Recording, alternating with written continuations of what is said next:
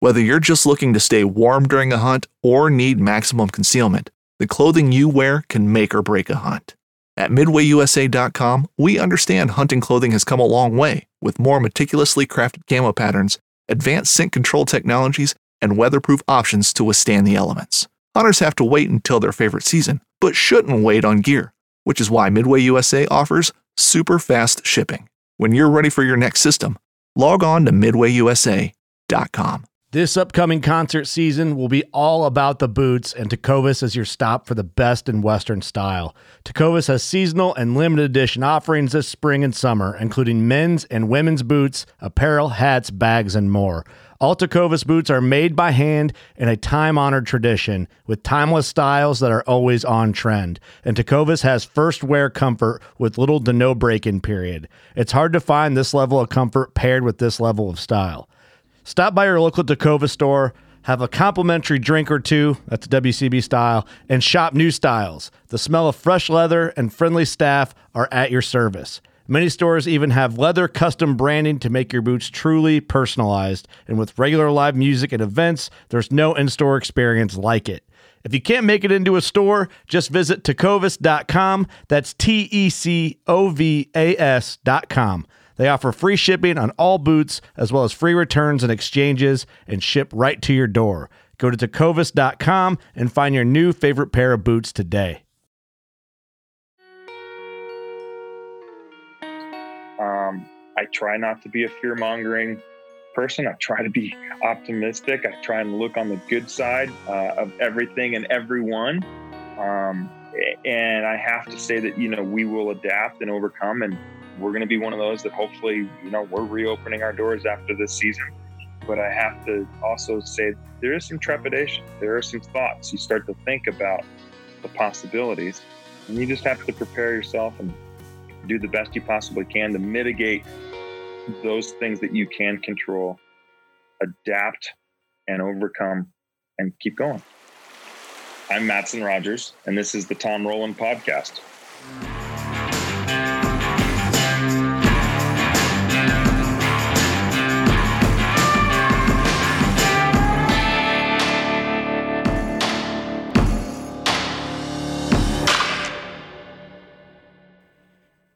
What's up, everybody? Welcome to the podcast today. As we approach the summer, some of our favorite activities are to go trout fishing or to go visit the Rocky Mountains. And I have one of my good friends, a guy that I started guiding with, that has maintained his stake in the in the fishing business and done it very, very well. He owns Anglers West, and that is an outfitter um, in Montana. He fishes all over the place, and his name is Matson Rogers.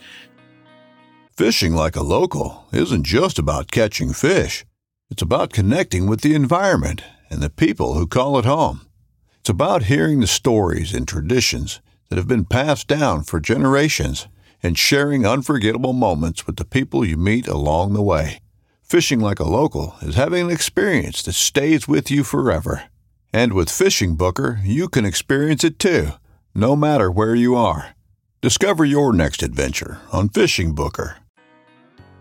So, Matson, what's up, man? Welcome to the program. How are you? Tom, Tom, thank you, and uh, great to see you. Um, boy, it's you know we've gone through a lot of things together over the years, and uh, feel very fortunate uh, for you to have me on today. Oh, so well, um, it's think- it's awesome. It's uh it's a funny time. You know, a lot of people ask.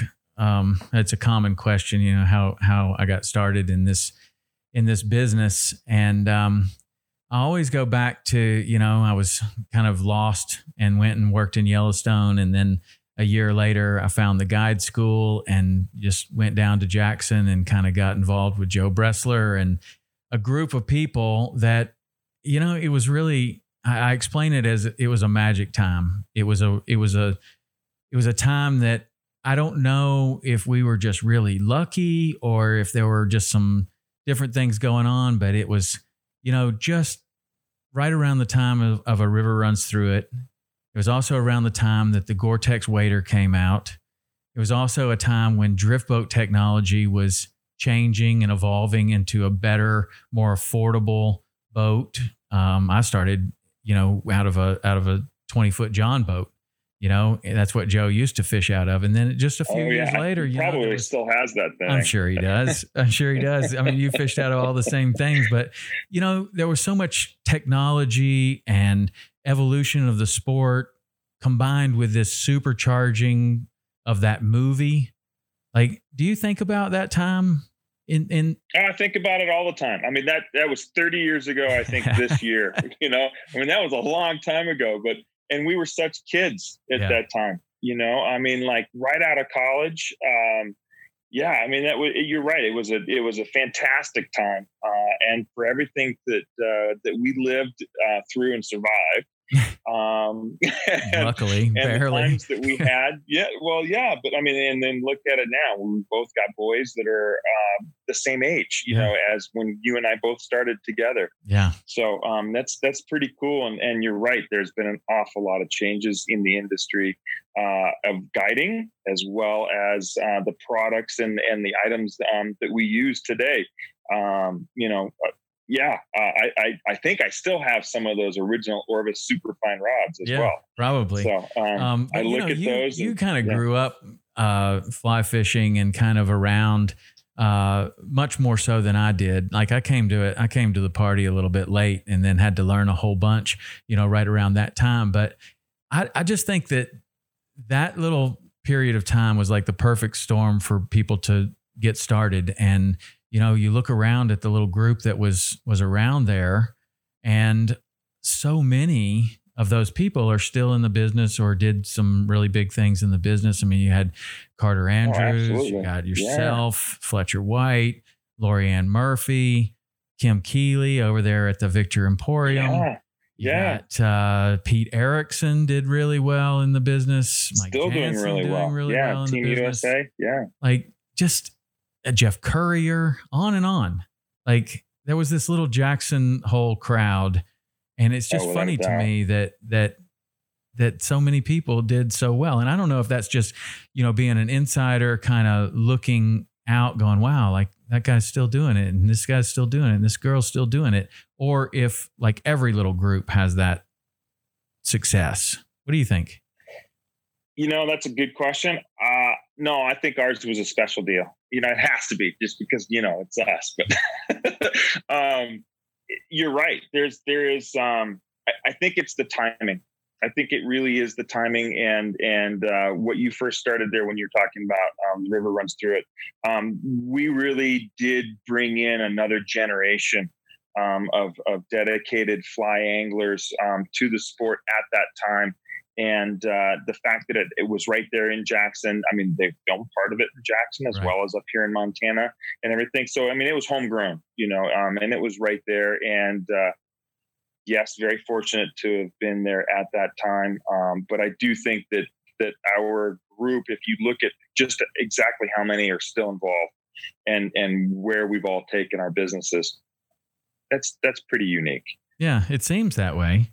I mean, I don't know that every group has that little bit of success. But I, I, I think back on it, and it's like I don't know. There were there were just so many different little little factors besides just the high quality people and you know Joe Bressler he's he's got this guide school and for whatever reason like it just brought in this really high caliber individual that really wanted to to fish and I guess it was this the only one out there um, at that time. I don't at know. At that time, are there yeah. other guide schools out there now that you there's, know? Of? There's quite a few. You know, I think um, I might be wrong, but I still think that that Western Rivers Guide School is probably one of the longest standing guide schools. I mean, it's still active today. Really? Um, you know, with with Dawes and everyone else at WorldCast, yeah, they still have that going. In fact, I think they do a couple. Um, we've got one locally here, a couple actually locally, but um, Sweetwater um, Travel puts on a guide school. Um, you know, there's uh, at least three others that I can think of in the immediate area here that hmm. that do it um, as well. So, as a uh, as an outfitter, would you consider that to be a good way to get started, like today, like we did back then? I mean, do you look at guide schools for your guides, or do you just have so many people coming in that you don't have to? What What's your opinion on guide schools right now?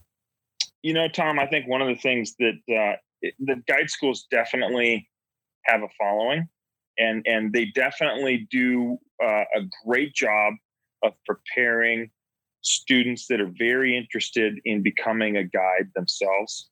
Um, and if not, because we saw this even when we were going through it ourselves, there are folks that are interested in becoming a guide. And then there's folks that are just really wanting to up their fly fishing game. Right. And what better way to do it than be surrounded by guides for a week? Mm-hmm. Um, but those that are really interested in becoming a guide, whether it's a young man, young woman, or someone that's looking to make a career change, a good reputable guide school can elevate your ability to then be in communication with outfitters such as myself or lodge owners around the area. Uh, much more so than someone just coming in cold and saying, "Hey, uh, you know, I want to become a guide." Yeah. Um, you know, and and we and believe me, we see it all. We definitely right. see it all. So it it definitely leads credence to uh, that opportunity of of maybe you know I give that resume a second look. Um, coming from. Yep. Yeah. Yep. Absolutely. Absolutely. Yeah. That's cool. What about um what about the people that um I mean you're you're kind of in a in a common spot for a, for an outfitter. You own a fly shop and you have your outfitting business. Um, there are a lot of people that that kind of have situations like that. So you have shop employees and you have guides and do you use that as like a, a stepping stone to become a guide or do you have dedicated shop employees or what uh, both, to be honest with you. You know, I mean, it's definitely um, it, it, becomes a personal situation. I mean, I've got a couple employees that are like, "Look, I do not want to become a guide. I don't want it to interfere with my time when I want to go fish." Hmm. And I totally get that, but they're total fish heads at the same time. You know, they love the sport so much, and that's what's drawn them to the store is the fact that um, their love of fly fishing uh, and the equipment and and talking about it and just being immersed in it every day. Um, that's really important, and that's that's an identity for them. Um, but they don't want a guide. And then there are the younger guides uh, to be that are they've got to get a start somewhere and it's not like I can just throw them on the roster and and send them out the door. You know, they have to prove up to me that hey, they know what they're talking about, what they're doing, and their abilities. But what better way for me and the others, our senior guides here, to mentor them than for them to learn the business from the inside first. Mm. They learn about you know what it takes to run the the, the fly shop and and how to run retail um, biggest thing with guiding is is our personal skills. When we're talking to people all day long, every day, this you know this really helps. Um, so I definitely uh, know those that are going to be work in the shop that then can become a guide, and those that are going to work in the shop that maybe really aren't cut out for guiding. Is it, it is it terribly obvious? Out. Is it terribly obvious right away that this kid right here cannot stand another second in the shop and you really need to get him on the water as soon as possible? And this other person over here would be a disaster on the river and maybe you better put him in the shop. I mean, is that a is that a personality trait that like, you know, there were people even in our time that that much preferred the shop. Like that's what they wanted to do. They wanted to work in the shop. They didn't oh, want oh, yeah. anything to do with guiding. And I talk about that yeah. a lot. Like um like guiding is like it's like a state of mind almost where you you enter that guide mode and you're not looking at the front of the boat going, "Man, I'd really like to be up there." Like that, that should be my fish, right. Wasn't that know? always our joke? We're always trying to get one seat forward. yeah, yeah. That's how you. That's how you make it. You know, when you retire, right. you're gonna move. Right. You're gonna move 16 feet to the bow of the forward. boat. that's right. Damn it. Um, yeah, no, there it, it, it's it can be very very clear for some. Um, in others, sometimes it is a little bit about finding out for themselves. I've had um, a couple young men that thought that they really wanted to guide, but agreed to work in the store. And after working in the store and looking at what some of the what they went through on a daily basis on guiding, they're like, you know, that that really isn't what I thought I wanted to do. Guiding is so, not for everybody. No, it is definitely not for everybody. No. But that doesn't mean that everybody can't guide. I mean, like Correct. you could get out there and and a lot of people, you know, even Turner, my my oldest son, he guided elk hunting out out in Bozeman, and um, he decided, you know what, I love elk hunting. I love elk hunting so much that I think that I want to keep it for me. Like yeah, short and I season. had that conversation. Did you exactly? Yeah. Oh yeah. Oh yeah. Yeah, so, but I mean that's kind of yeah. a mature decision, I think, to to to say, you know what, I am kind of jealous of the person that I am guiding. And that doesn't seem like a healthy state of mind for a guide. Like I would rather be hunting and and then to say, you know what, I, I just don't think this is what I want to do. No, that is a that is a um, a mature decision, as you said. so, and I would say that you know one of the biggest things with uh, for us, you know, with trout guiding, is um, I am just as happy uh, being on the middle seat and coaching that person through how to catch that 18 inch rainbow, sipping on PMDs over on the bank, and when they connect with that fish, it's a visceral thing for me to have been there to witness it, to to work through everything with that person as well and I get just as much accomplishment and a, and a sense of um, happiness from that than I do if if I was actually holding the rod in my hand too. Yeah. So.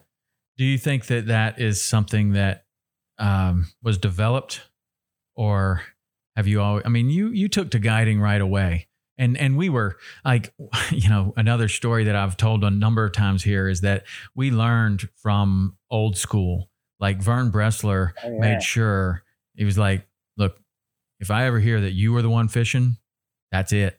You're, you're done yeah. here.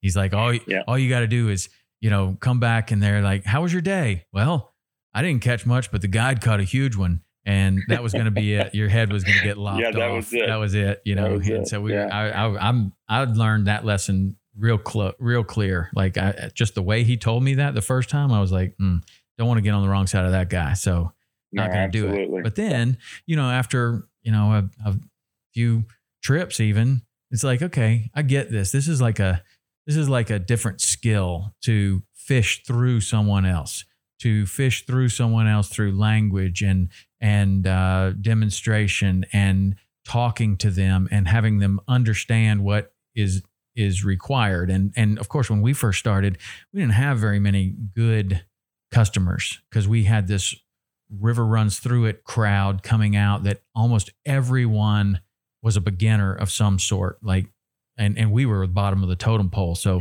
that, that's what we got. Like you better get your get your fly casting instruction up to up to date because you're going to be doing it a lot this summer.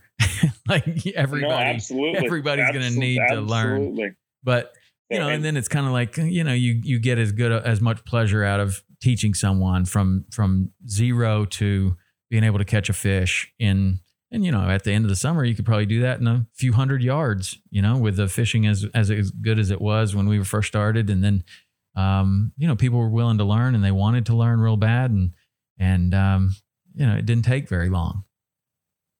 Uh, you know, uh, you're right in that regard. I think that uh, you you do develop a style, and and that part is learned. Um, but the desire to want to be able to do that that is there or it's not there. and for those that it is there, it, it it's a great joy. Um, but there's a lot of frustration at times too, and um, you adapt and and uh, retool and rethink um, over and over and over. And um, and we always say this too, Tom. No day is ever the same right. the second time around. You know, you can't ever enter the stream exactly the way you did the day before. Um, so there's always something that changes, and it's that adaptability that you have to have. It, you know, coaching people throughout life, uh, you find out that you're not just coaching them on a fly stream, um, but we're just having a great life conversation uh, as as we both learn about each other. You know, in in a given day of guiding, um, there's so much more to it, but it's learning regardless every single time you're out there. Yeah. Um, and and those guides that uh, that have that knack, that have that ability, that that, that you know they can make those changes subtle uh, without even maybe even realizing it. Sometimes, um, you know, they they go far. Uh, so yeah, I still think back. Uh, you know, uh, my son Sam is exactly the age we were that first summer when we lived together in Jackson. And um, the comment that you made, you know, yeah, we were at the bottom of the food pole. Sam's figuring it out too, and he's having to learn how to teach and not just catch. And uh, he says to me, you know, Dad, when am I going to get clients that know how to fish? And I said, when you know how to teach them, that's when. So it's it's very much um, the full circle has it has come around for sure. Yeah, um, and so he's he's a full time guide this summer. he is working in the shop as well as guiding, um, and and yeah, really interesting getting you know to the pandemic situation. Um, both he and another young man that I think the world of um, that works for me in the store. Both of them are in the ranks with which to be doing um, guide days. And uh, when we're busy, you know, the boys are doing full day trips, they're doing half day trips, they're doing teaching lessons, everything for me. They both came to me not long ago and said, you know, um, I think it's really important that uh, some of our other guides that maybe we don't always call, but you know, we work in the shop, so we're doing okay. I want you to make sure that they get trips, and and we'll forego some of our trips that we would have otherwise maybe gotten from hmm. you. Um, get it to those guides that that that really need it. And so that was that was pretty cool. Yeah, for them to to come up with that on their own. So have you already started fishing for the summer? We have to a degree. Um, we're in a in a unique situation. I think that uh, you know up until uh, next week, um, we can fish with in-state folks or folks that have been here for 14 days self quarantining um, and then uh, next week kind of things relax we go to phase two hmm. um, which is the 14 day quarantine is not required. Um, and then there's mixed emotions about that but uh, yeah so we've got a few guide trips.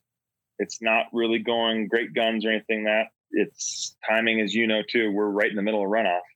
Yeah. Um, we've got lot of weeks left yet before. I mean, our rivers just got big and brown just this week. So, well, how would someone know about the 14 day quarantine? Like, for instance, what are you supposed to just ask? And it's the honor system that, oh, you just drove in from California and have you been sitting at home for 14 days? And they say yes. And so you take them fishing or like what? How, how are you supposed 14 to 14 days in state. I know, but yeah, how are you supposed to enforce it? Like uh, rules like that just drive me crazy because it's like, who's going to enforce it? Like, if, and if no one's going to enforce it, then why even have it? You know, like I don't. It is a it is a very good question. It is. Uh, I think it is a lot on the honor system. You know, and it's it is a question um, we've had to ask a lot of ourselves. Um, you know, we've we have had clients that uh, literally have said, "Well, I just I just flew in yesterday," and we have to say politely, you know, that's we're not really able to do that right now. You know, here's mm-hmm. what's going on. Um, so it's not a it's not a situation where um, we're taking it lightly and, and, and, not doing what's been asked of us. Uh, right. But at the same time, you're right. You know, who is going to actually police that? And uh, it is it is on the honor system, I think. Hmm. Yeah, that's interesting. Um, this time of the year, on a regular year, what what are you doing? You've got some spring creeks and you've got lakes and you've got other things that you can fish when the rivers are high and muddy. Or what what what does your season normally start on a on a regular year? Uh, we're really fortunate.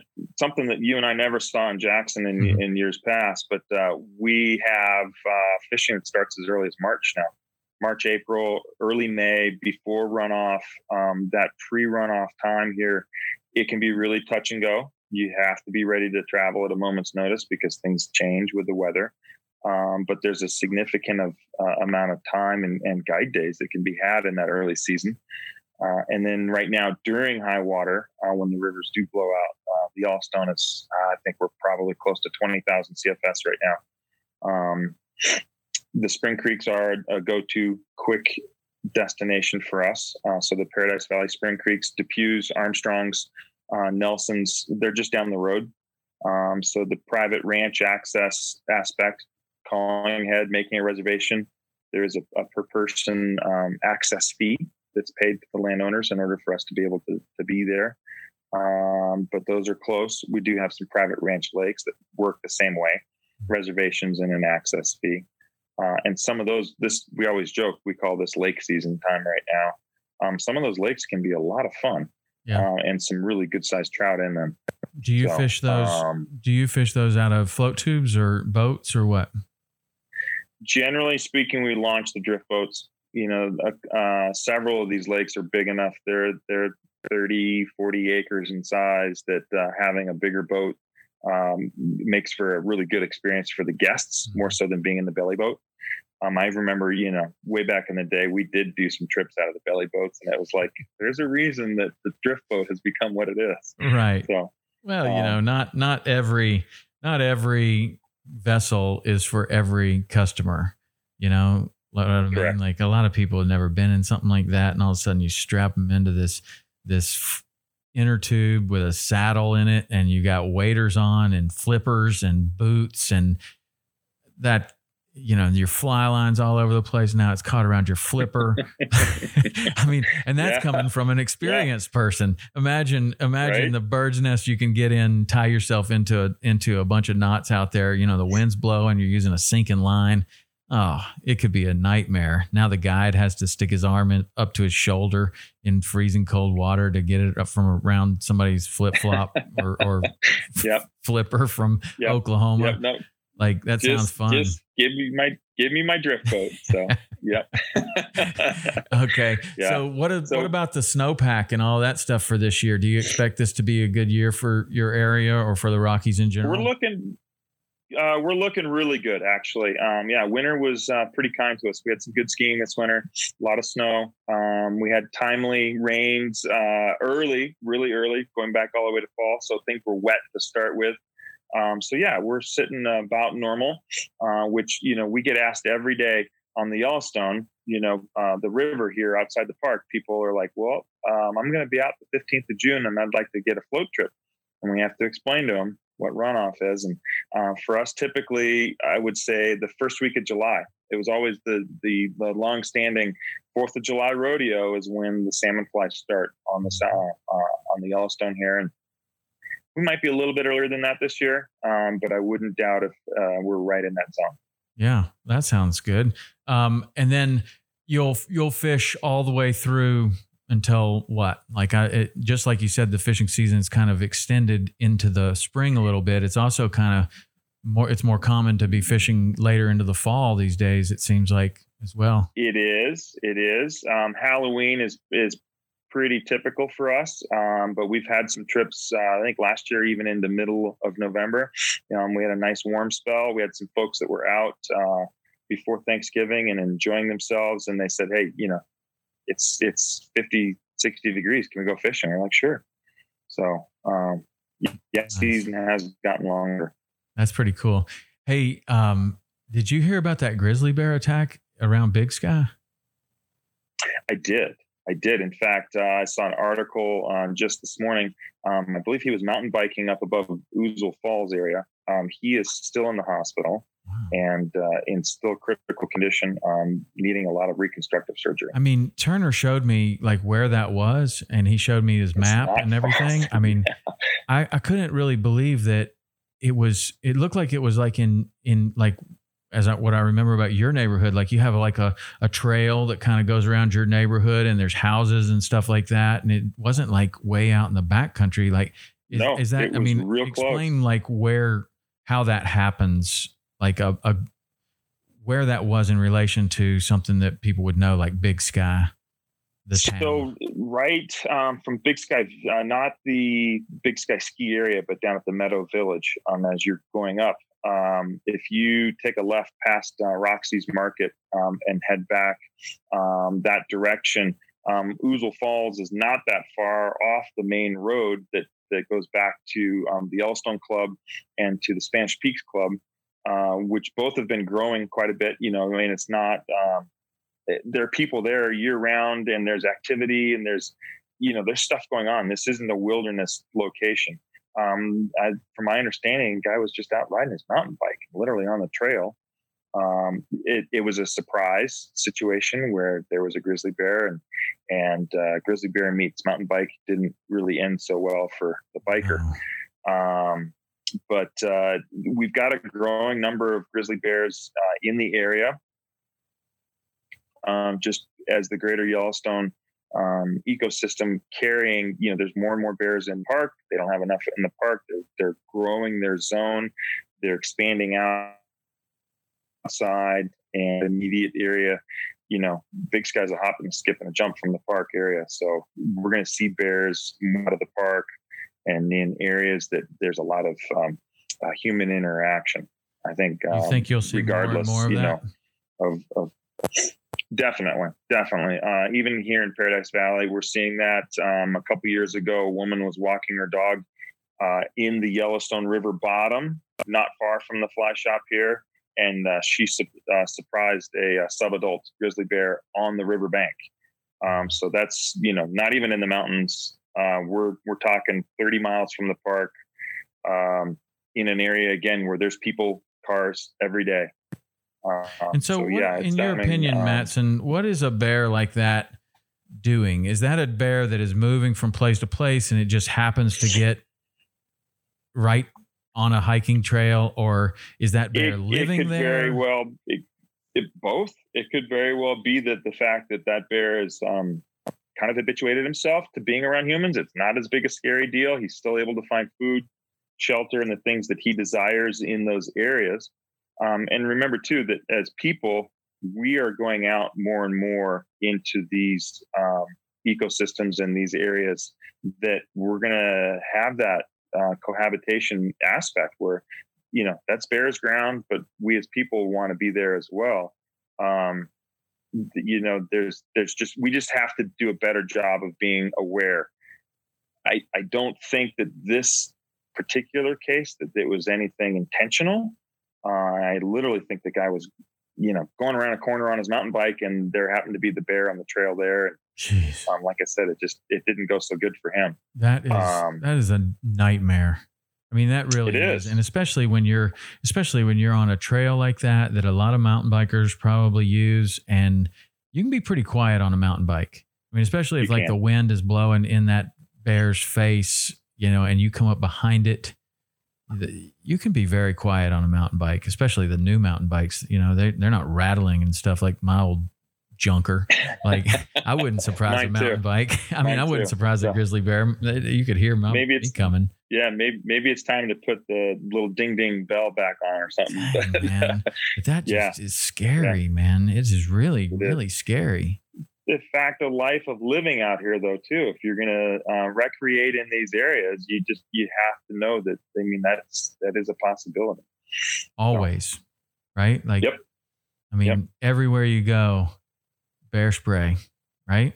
That's right. That's right. Yeah. When you were out uh, elk hunting with Turner, oh, uh, I can bet that you had one, if not two canisters of bear spray right there with you. Listen, man, um, where he the, took me the same way was I knew we were going into the belly of the beast. Like it was. Yeah, you were. It was the he likes going to places like that, and I I just looked at it and I was like, there are a lot of bears that live up there but that's different like you're you're electively going someplace where you're and in elk hunting basically you're doing everything wrong like when you go to work in Yellowstone, yeah, they tell like you, an elk. Yeah, they tell you, like they tell you, don't get like off trail. Yeah. You know, don't hike. Yeah. You know, always hike with the wind at your back. Make a lot of noise. So we're going elk hunting. We're we're not hiking on the trail. We're we're definitely not hiking with a wind at our back or every elk downwind is going to smell us. We're being as quiet as a church mouse. And I'm like, dude, we are looking to get hit right here. Like this is really bear country and and we are doing everything yeah. basically wrong. Of course, you know, we got a bow or a gun, but big deal. Like that's not good enough. like you're just I don't want to see one. Right. Um they're actually really cool. It's, well, I've really, seen, really, really, I have cool. seen them, and that's why I don't I mean, want like to see them again. So, well, yeah. I saw one up close and personal, and that was enough uh, for me. Uh, it's a it's a magnificent animal that just literally scares the hell out of me. It really oh, yeah. does, and and I think yeah. that if you're not if you're not scared of a grizzly bear, then you probably haven't seen one because they are just a, they're amazing. They're oh, huge and strong. And I don't know, it's their place and you are in it. And that's, uh, that's very true. And that's um, what you're speaking of there respect. Yeah. You have a lot of respect for them. So, um, and I'm not saying that anyone that, that, you know, has had an incident where they've um, had a, a, situation where they've come across them like this is it doesn't. Um, but just, you know, the, the bear awareness aspect is, it's just really, really important. Even around um, town though, like, I mean, like that guy, I mean, I don't know. It's very close to the Yellowstone Club. The Yellowstone Club is a is a high end, like Tom Brady's got a place at the Yellowstone Club. Like mm-hmm. it's that kind of place. So he probably just went out for a little four mile mountain bike ride. You know, I mean, it's not like he was 50 miles into the back of Yellowstone. It's no, it's so no, weird. Sure. And then yeah. some of the attacks um, that I see in that I've seen in Yellowstone, like the first hike we ever took in Yellowstone when I got out there was just the basic one that they send all the tourists to. It was Elephant Back Mountain. It's right by uh, Yellowstone Lake, and it's like you know it's a huge trailhead. You can't get off trail. You can see it. It's a big wide trail. Tons of people go up there. You can watch. You can look at you know Yellowstone Lake from a little bit of elevation. And uh, just a couple years ago, man, that's where somebody got attacked right there on Elephant Back Mountain, which is like that's like the total tourist hike, and right bad bad luck for somebody. Yep. yep. I don't know. So, do you think there's just a lot more bears now? I think there are. I think there are. You know, I mean, think back. I mean, it wasn't that. Even when we were really spending a lot of time in the park 30 years ago together and stuff like that, um, yeah, the, uh, there's there's a third again more bears than there were then. Um, you know, and, and you go back to the 50s and you talk to our parents and they talk about going to the West Yellowstone dump, the drive in, you know, on the evening to see the bears, you know, at, at the dump. That doesn't happen anymore. These bears are much more natural. Um, they're not being fed. You know, they're they're out there for themselves now, and and they're just the combination of that many more bears in that same kind of confined area of the park zone, and that many more people. There's just going to be more interactions um, without a doubt. And like I said, as the bear population grows, it's spilling out and it's encompassing areas, you, you know, the Bridger Mountains north of, of Bozeman. Um, I can't say for certainty, but it, people say they're seeing grizzly bears there now, and that was an area that never had grizzly bears. Well, that we certainly so. didn't have them in the Tetons when we were uh, guiding no. there 30 years ago. And uh, just last week, my son Hayden, who's out there now, uh, saw one at Moran Junction, a big one. He said it was a yeah. big one, and um, yeah. you know that's I don't know. I never understood why there could be so many bears around Ashton, but they wouldn't be in the Tetons. Like that never really quite made sense to me. I was like, I don't I think don't, they know where the know border either. is, but uh, right. but they're sure filling they everything in now. They're filling it all in. So, yeah, yeah, yeah. So yeah. about Yellowstone, what do you think? Um, like with the coronavirus, international travel, um, you know, when you go to Yellowstone in August, it is there are a lot of international travelers. Um, do you or what's the feeling like from the locals of what the tourism is going to be like this year? Like, if it, do you think that international travel is going to come back to the extent that um, it was, and we'll see as many um, foreign visitors into Yellowstone. I know that doesn't really affect your business as much, but it could have a lot to do with the just the number of people that are in the park. You're right. Um, no, this year I don't think that the international aspect is going to be there like it has been in the past. There are not going to be busloads of people that are on a uh, Oriental uh, tour that have you know flown in from um, overseas into Salt Lake City and getting on a big tour bus or several tour buses and and then coming up to the park. I I just don't see that happening this year. Um, overall, I, I I mean it's down. It's really, really down. That's not to say there aren't people here, and there are more coming as summer goes. Um, the park is literally just reopening. Um, First, right? Like Monday? Uh, well, the the Montana, we just got it announced yesterday. I just had an announcement from um, the superintendent yesterday that the Montana borders are going to be opening on Monday the first, and I think it's at like 10 a.m. Not even like first thing in the you know morning. It's a little bit later. Um, Wyoming, those border entrances, so southeast they opened uh, a week and a half ago, 10 days ago. Mm-hmm. So, um, and, and immediately, you know, I'm hearing from friends that, that still live in Jackson, uh, Memorial Day weekend, you know, they're like, I can't ever remember it being this crazy, this many out of town plates. Really? Um, but they're not, yeah, they said it was really, really busy. Everyone's hopping in a car or renting an RV and they're driving out because right now you, the flights to come here are nearly impossible. Mm-hmm. Um, it, you know, uh, kind of over the course of the whole pandemic thing, we lost I can't tell you how many guide trips. I mean, just oodles. Uh, we went from you know turning people away, we're booked full, to having like nothing on those same days. Wow. Um, those haven't come back. They're starting to. The phone's ringing a little bit. Um, but the thing that we're finding now is that those folks that chose to keep their reservations, that were going to be out next week or the week after, or even in early July, we're getting the phone calls now saying, Hey, I'm sorry, I have to cancel. I know we talked about this earlier. We really, really wanted to come out, but we can't get there. The airlines are canceling our flights. We can't get from Boston to, to you know, Bozeman. And that's where I think people are just hopping in cars, hopping in RVs. They're driving out. So there's there's a lot of out of town plates that are coming through but I don't think the international stuff is going to go crazy. Yeah, because of the flights, I guess. What about the hotels in the parks, Yellowstone, Grand Teton specifically?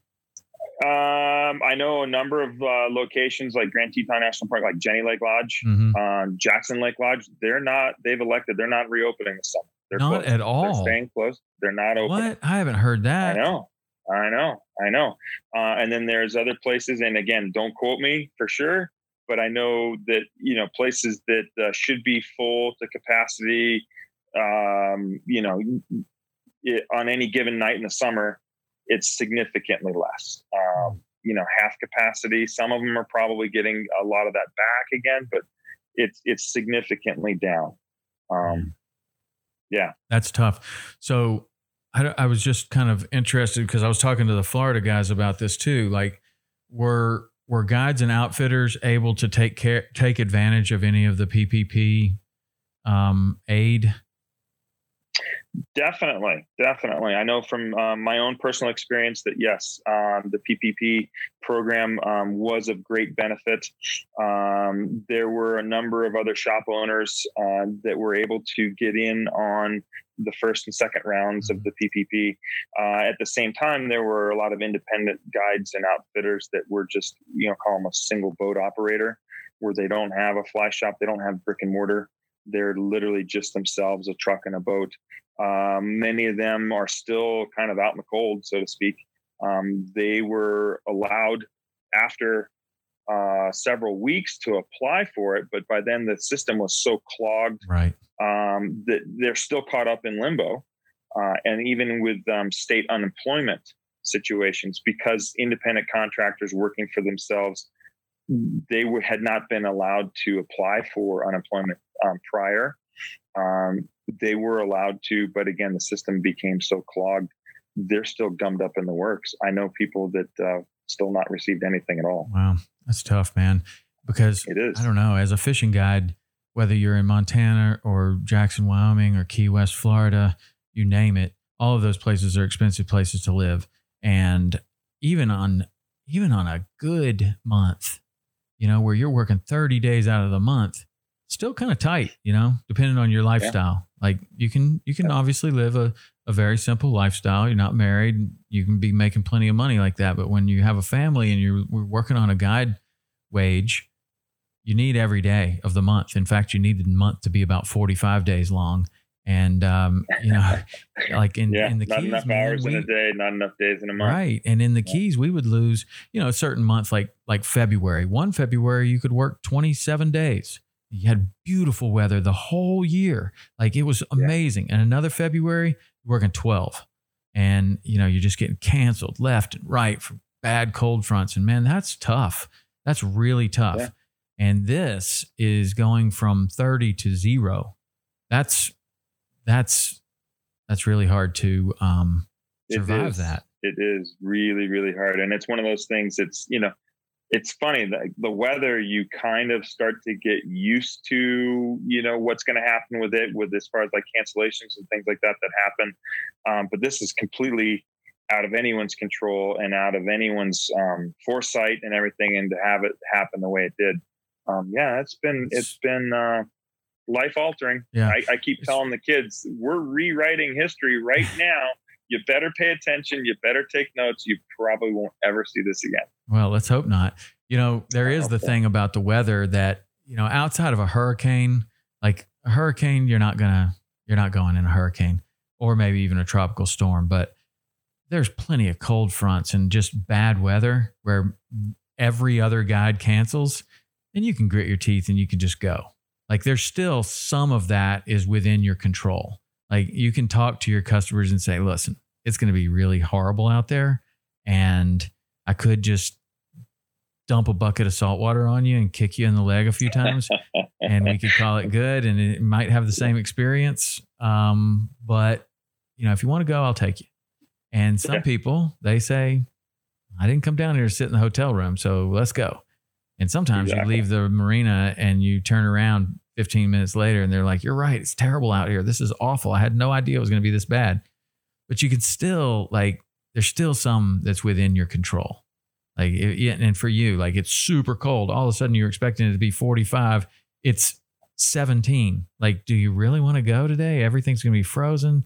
Like, you could still go. You still had stuff that was within your control. And this is just not.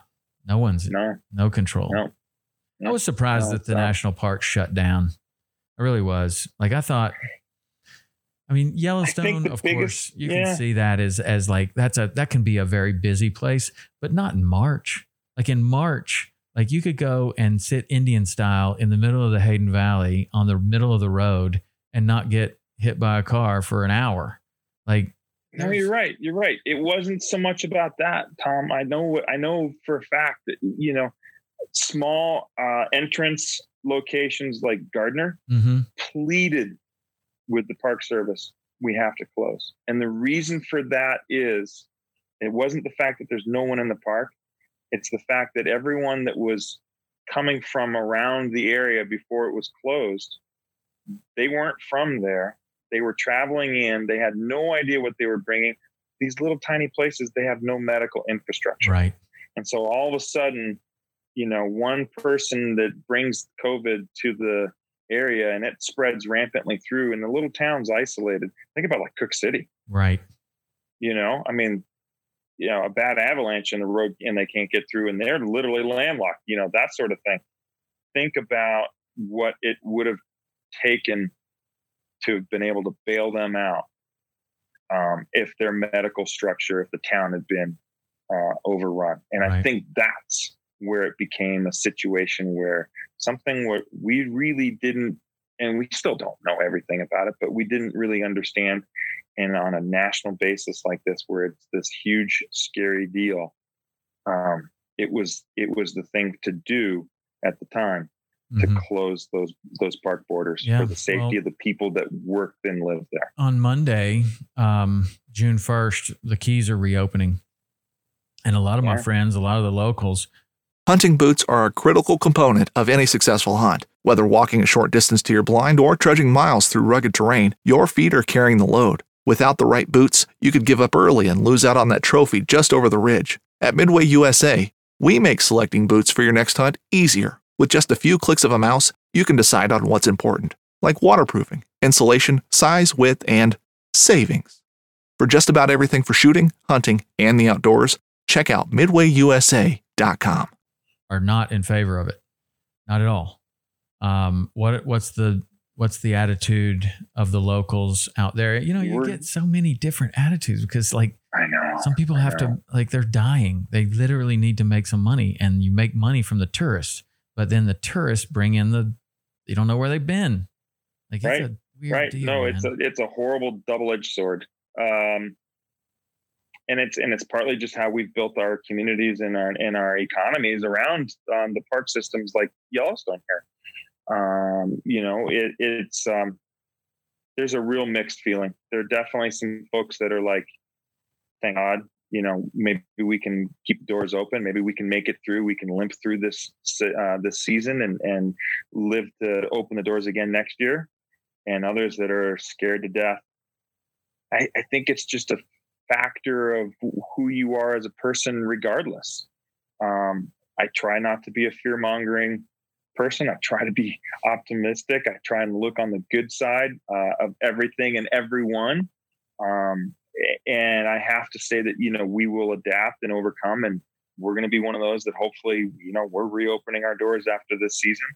But I have to also say there is some trepidation. There are some thoughts. You start to think about the possibilities, and you just have to prepare yourself and do the best you possibly can to mitigate those things that you can control, adapt and overcome, and keep going. Yeah, yeah. Well, I'm sure that I'm sure that you will. Um, I don't know how. It, I mean, it's at, the early part of this, it just seemed like it was going to be impossible to shut everything down for a, a, month, and there there would be no way that anybody could survive a month. And then now it's you know you're in four, three, four months now, and everybody seems to be. How long was it know, last year? Okay, it seems just it's crazy. But one yeah. of the things too that is is kind of interesting um, is that with the lack of tourists, a lot of the the guides have been able to take advantage of some of the fishing situations that are their favorites, like something that mm, yes. that they normally don't get a chance to do themselves. Like a lot of the flats guides right now are actually out on the ocean side, standing on the bow, throwing flies to tarpon, and that's not something that they do. You know, not this time of the year. Right. Everybody's working every single day. No, so I'm curious. They're usually on the poling platform. I'm yeah. curious for you. You have, I mean, you're situated um, in the epicenter of the best fly fishing in the United States. You're, I would think that a 200 mile radius outside of Yellowstone National Park is what could be considered the best fly fishing opportunities for trout in the United States. That's what Lefty Kreh said. So I kind of I thought about that, and I'm like, yeah, 200 miles uh, 200 mile radius of Yellowstone, you're you got some really good water. That's that's really good. Yeah. So what we always say? How far can we go on a tank of gas? There you go. How, Wherever we can go from a tank of gas from Jackson, we can go fishing. Yeah. And it's going to be awesome. Yeah. So if if there aren't as many people out there this year, and you do have the opportunity, um, tell me what your favorite. You don't have to name the place, but I want to know like what you hold sacred to you? Like, what is the type of fishing that if you have a day off and you're going to do it for your own pleasure, not guiding, what do you do? Oh, I can tell you exactly where I'm going to go. Mean, that's and it's fun just because it's. Um, I love going to the Paradise Valley Spring Creeks. I love sight fishing to rising fish, and in the spring, uh, you know, for us that's a, a blue wing olive hatch um, you know, or a good midge hatch. Uh, in the early summer, it's the PMDs. Um, we're going to be open in June, so I'm not going to get a chance to go do it then. But I did get to go do it uh, earlier in April during the shutdown. Um, no one else around. I literally had a Spring Creek to myself with my two boys for an entire day and it was one of these that you know I, I, used to spend 50 60 days a year on these spring creeks guiding with everyone. And now i'm taking my boys out there to it. Mm. i loved it. I, I, dug it. You know it was great. Um, it was in my terms. And uh, i set the boys up and i said here go do this. And then i sat in my favorite spot that i love to guide on the creek and got to put the rod in my left hand and uh, you know figure it out as if uh, you know I, no one I'm the angler. I'm the one that got yeah. to close the deal. So that last 30 feet that we always talk about being up to the angler, well, that was up to me that day. And that was um that was really, really cool. Yeah. And you know, my favorite as far as trout fishing goes, I don't know what it is about this place, and I'm sure you're gonna know exactly what it is before I even say it because it was so close to my heart. I bet you can forecast what what it would be, but man, the National Elk Refuge in Jackson. Uh-huh Dude, I just love that. And you and I spent a lot of days out there together. And I, one of the things that I liked about that place so much was that, you know, we would spend so much time in a drift boat and you would have all this equipment. You got a truck, you got a drift boat, you got six or seven rods, you've got two customers, you've got sometimes hip boots, you've got all this stuff, you got all this stuff.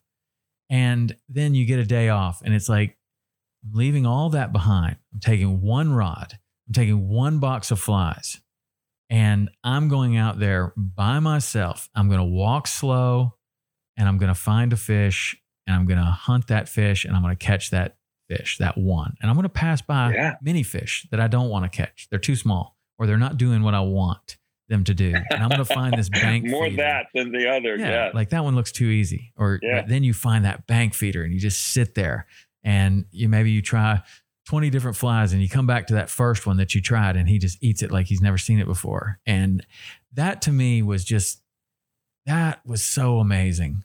And I just, I just loved that place.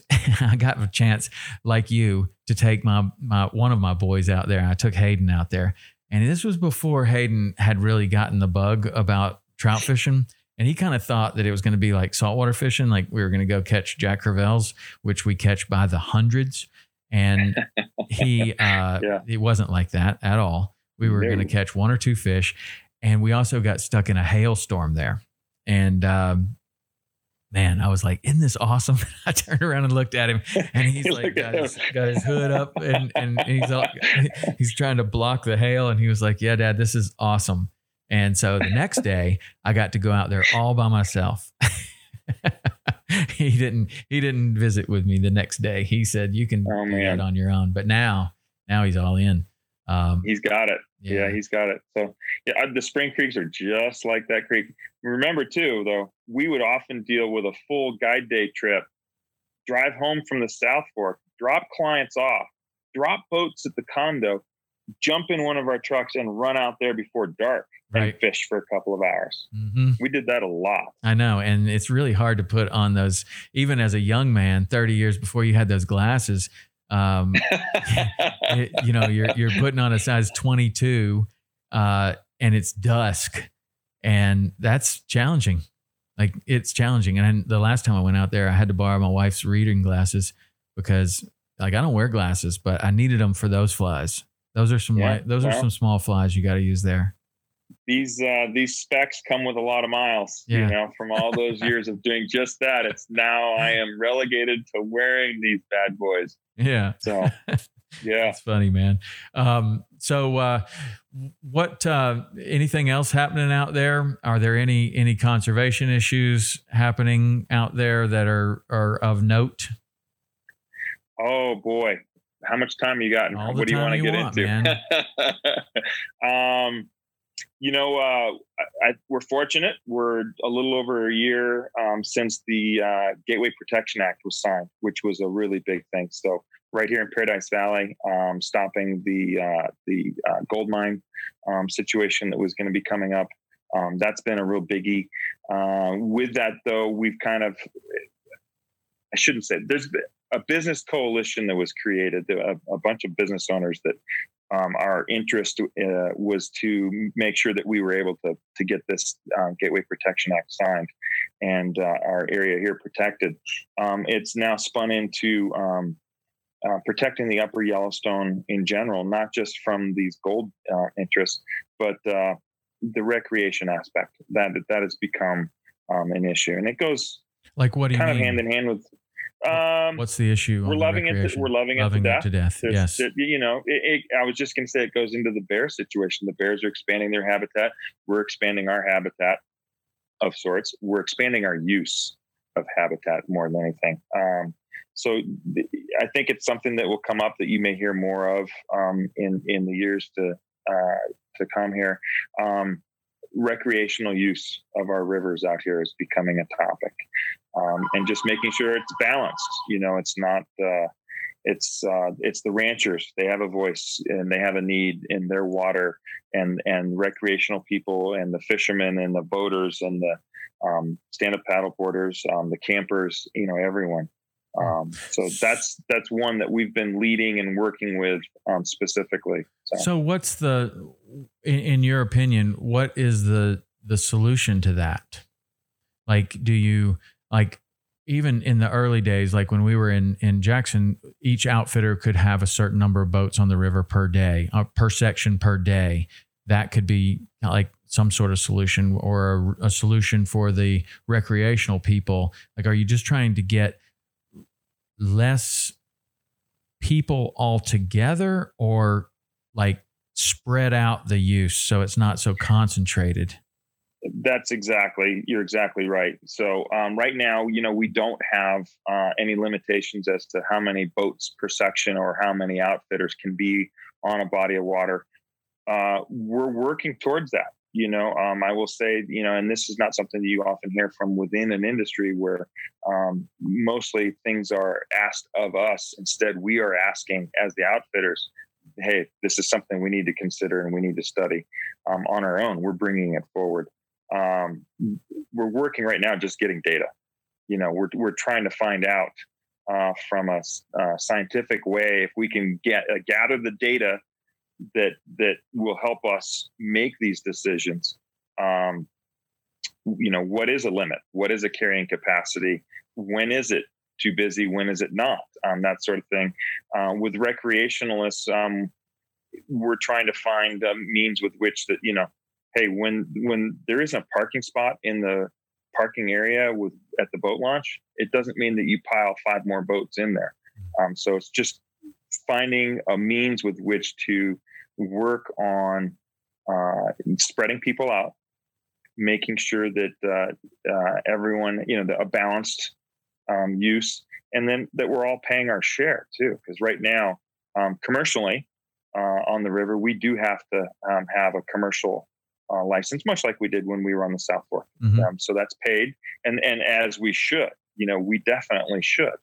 Um, but the general public doesn't have to pay anything at all, and yet they're putting strain on the resource. Well, they um, are. I mean, yeah. they they are buying fishing license. No, I'm just talking about like people not even fishing, oh, just like the rafts. general rafters, yeah, rafters, kayakers, you know, paddleboarders, people just recreating. Right now, they're really not paying into the system, hmm. um, and and yet they're using um, of the resource just as we are. So it's this type of a thing, and I'd be curious to know if if you're finding similar situations in other parts in Florida. If there's similar use situations, yeah. um, I would love to hear. You know, if there's if there's well, there, means with which there, people there are, have gone through this. So. Um, there are, and there's you know like the reef situation or certain certain shorelines will get closed down um, for all kinds of reasons. But I mean that's a very emotionally charged issue um, yeah. because generally it excludes some group. And when you exclude some group, that's tough on that particular group a lot of fishing guides, like what you're talking about, are electively choosing to impose re- restrictions on the place, mostly because they feel like they can operate with those restrictions. But yeah. not everybody can. So they're saying, yeah, don't let us go beach our boats on the on the beach. That's fine but the jet skis can't do that either and they know that that's how the jet skis are making a living that they're going over there and they're beaching and so it's like yeah we're playing ball but i don't know man it's it's hard because it's hard to exclude a group whether you believe in what those people are doing or you like jet skis or you hate jet skis or whatever it's like they there there are rights there. They have some sort yeah. of rights, but you know, as the right. as the conservationist and as the as the um, the business owner and as the person who wants this resource resource to be the same or better for our children, it's like you know, is there's certain activities that aren't sustainable, and yeah. you got to put a put a stop to those. And it, it becomes very emotionally charged. But I find it interesting that outfitters are placing restrictions on themselves or wanting, inviting restrictions on themselves, um, because that means that I mean, obviously, you could put more boats out there if you wanted to. We could, yeah, we could. You know, but why? You know, because at a point here, you know, it's detracting from our own clients' um, experiences. Yeah. It's it's not, and and that's and, and this really has to be about the resource, not the people. Mm-hmm. And and that and again, that's why we're trying to bring everyone that we can to the table right. and have all voices heard. And we're trying to have data. We're trying to have. I'm interested science. in knowing what that so. data, what kind of data you're you're trying to to get. Like, is it fish mortality? To, is it trash? Is it so? What? It it uh, yeah no it is it is a lot of that. Um, just on the straight use data, you know, we're trying to find out just how many people on any given day in the summer and, and in the area are on the water and what types are we you know how many paddle boards are we seeing how many rafts are we seeing guide boats you know you can determine um, because uh, Montana, we're, we're required to have our license on the outside of the boat. You can find that. It's a flag. So you can see licensed, non licensed, mm-hmm. you know, guided, non guided, general public rafting, general public fishing. Um, you can, so it's going to have to be through the means with um, real surveys. People are going to have to be at the takeouts or put ins and talking to um, people on the ramps. Um, and then uh, there's an opportunity on drones may come into play, hmm. flying drones on certain days, um, and or game camera. You know, being able to have pictures, video footage, something along those lines. But it has those things have to be kind of in an anonymous way. Um, that that, uh, that you know we're we're just getting raw data. We're not using it in different. You know, right. there's ways that it can be misconstrued. So now, it, let's just say you get this data. Who would whose jurisdiction would this fall under? Because you've got national forest, you got BLM, you might have a river that runs Correct. through a national park and then back out into the into the um, you know public lands after that. So, like, who would you be presenting this data to? At this point in time, um, you know, we've kind of it, it, we're not doing anything that's in the park at all, so it's strictly outside of the park. Um, but we do have uh, people from uh, the Forest Service as well as Fish and Game and BLM and um, different uh, conservation groups uh, and private landowners up and down the valley. It's all being collected as one um, and it's not one specific group. Uh, and then as far as reviewing it goes, we're trying to find, you know, how do we make it impartial uh, and and to be just strictly, you know, a scientific thing. Mm. Um, and so that's you know we're literally just getting started with this. So right. that's that's a question that has been raised. We don't have an answer necessarily yeah. yet. Well, blue sky it. Um, you know, how would you like this issue to be resolved, you know, in your own opinion, no science, no nothing, just Matson Rogers, local guy, not even business owner. What do you blue sky it to what do you think would be a solution that would be good for the environment? You know, that's um, it, taking out the aspects of a business owner, taking out the aspects of uh, uh, uh, direct involvement kind of thing like that. Um, that's a really good point. Um, you know, just from a base route, I just think that everyone that's going to be using the resource needs to put in their fair share. Um, you know, so seeing a um, a boat tag, I'm not fishing, so I'm not buying a license, but but you do need to buy a license. You need there needs to be, and it needs to be equitable. Um, but it, that money stays within that watershed and that region. Because I also see this as being something that's going to be taken up not just by the Yellowstone, but by a lot of other areas too, potentially throughout the state. Um, so that there is a there's a state tag, you know, that we're buying that you know has to be on the paddleboard, has to be on the raft. Um, that by registering and by having that tag, we are putting monies into the system that are staying in that system for the care of that system and resource. Mm. Um, and I think that's that's a super basic um, need at this point. Do you think that um, that's enough? Like just a no, just a license? Probably not. And, and and money? Like the solution is is the solution just money? Uh no, no, it's not. I know it's not because from the other aspect, the part of the resource that what we're seeing in, in areas um, people uh, the the it's not trash as much you, it's not like there's places back east that if i went fishing and you know you'd, you'd see monofilament yes. on the on the shores and right. things like that we're not seeing that but what we are seeing in another it, it's a different calling card um, if you're up on an island and if you're camping on an island we're seeing human you know leftovers that really shouldn't be there that it's it's getting rampant. Mm. Um, it's getting to the point where I've got you know friends of mine now. They're like, dude, I don't even go over there weekday, let alone weekend. You know, we're not even going to think about camping on the river on an island or anything like that. It's just it's it's overused, mm. um, and and there's too many calling cards that are being left. Um, and uh, it, there needs to be some resources and some means with which you know some regulations to pack it in, pack it out. Um, we're not the Grand Canyon, you know, it's yeah. not like that.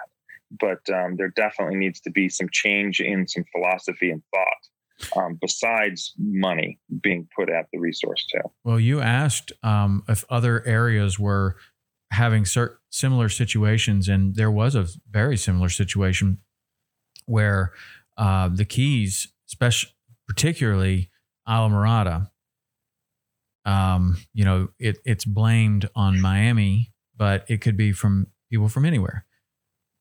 For whatever reason, they were coming down, parking on the side of the road, and it's not even a beach. It doesn't even look at all like something I would want to do. It's not like this picturesque, beautiful place. It's literally the side of the road in the mangroves, and they would swim off the side of the road and hang out and drink beer and barbecue and stuff like that. Really, 10 feet from the road. But they started leaving trash all over the place. The Islamorada residents got very upset about it, rightfully so. It was, they were trashing their road and mm-hmm. they put a stop to it they they totally put a stop to it. And you know, it was it I guess it was legal that you could pull your car over there and you could stop there and you could swim and there was nothing stopping you for a while, but then once it gets abused and there's a trash and and and garbage and and old food and all kinds of stuff, it becomes an issue that has to be resolved, and that's exactly what they what they did. Um, those people were not welcome. It started with the locals saying, "You're not welcome. Yeah. Like, don't stop here." And then it right. escalated to the police right. saying, "Yeah, oh, this boy. is not a this is not a, a, an area that you can pull your car over anymore."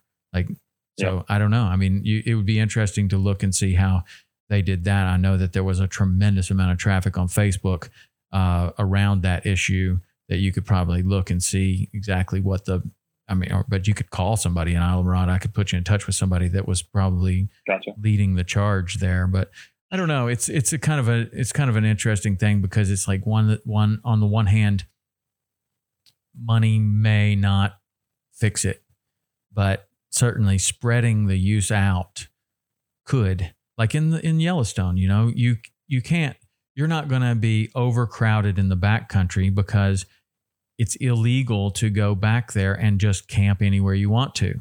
You have to right. stop at the ranger station. You have to reserve a campsite. You can only reserve that campsite at a certain uh, time period before, so it makes it fair for everyone. Everybody's got to stand in line. Everybody's got to do it the same way.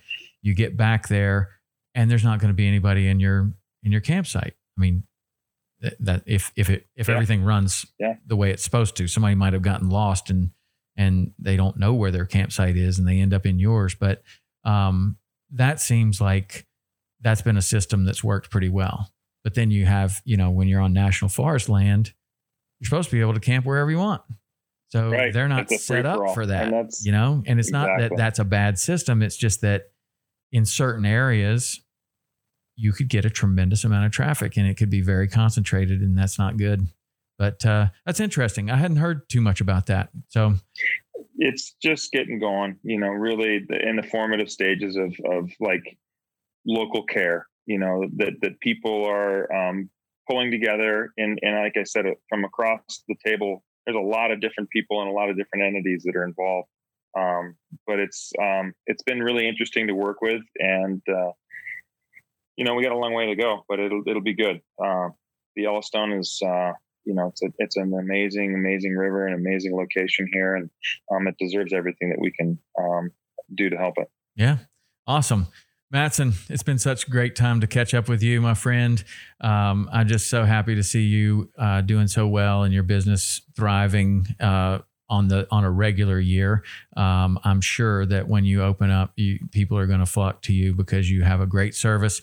I've used it myself last year. Took uh, my whole family right. on a float Good. trip, three boats, and it was amazing. I have there. fantastic guides. What was the guide's name that I had? Thank you. The young, Thank you. young guide. That I like? So uh, I think Nolan. Nolan. Nolan yeah. was on the trip. He was so, great. Yeah, man. Jeremy. Nolan. Yeah, those guys. Shout they out do, to they all those guys, job, man. so. They were fantastic. They really were. It reminded me of good. you and me and Fletcher uh, back in the day. exactly. exactly. So, um, well, tell everybody um, how they can you. find you and find your service and book you and book your guides and come by and buy a T-shirt and some flies and then go to the park or do whatever they're Good, do. good. Well, thank you, thank you. So, uh, Anglers West Fly Fishing. We're at uh, www.montanaflyfishers.com. Our phone is 406 333 4401. And uh, we've got a great little fly shop right here in the uh, bustling burg of Emigrant, Montana. Um, uh, awesome barbecue um, smokehouse shack out back here that were my friends and uh, the Pine Creek Bakery, the old saloon right next door. Um, we've got everything that you need to be right here in paradise, fly fishing, staying, having a great time. So Awesome. And you can have an Easter egg hunt. You can go in Anglers West and you can find a picture of yours truly somewhere on the wall. absolutely. That'll be the absolutely. Easter egg hunt. So, good, Tom. That's All right, my friend. That's awesome. Good to see you. Please tell your family Thank I you. said You hello, and uh, I wish you all the best as as you reopen and and uh, everybody gets back to normal, which I'm sure that. I appreciate that happen. very much. Thank you. All right, It's been good. Thanks. Take We'll care. see you, Matson. All right. Bye bye. Okay. That was Matson Rogers. And Matson is really a remarkable guy, a good friend. He's had such a good uh, business out there, Anglers West. If you're headed out to Montana, that is a great place to go. He has everything you need Spring Creeks, take you into the park, Yellowstone River, wherever you want to go. It's an amazing trip. And uh, he's a great guy that has a lot of great guides. Uh, I fished with Nolan last year, and he was fantastic. You can ask for him. Um, anyway, this episode of the podcast was brought to you by Huk, hukgear.com. You can go there and you can get your Huk clothing. You can get yourself a, uh, a hooded shirt so that you can go out with Matson Rogers and Anglers West and you won't get your neck sunburned uh, with one of these sun shirts that has a hood.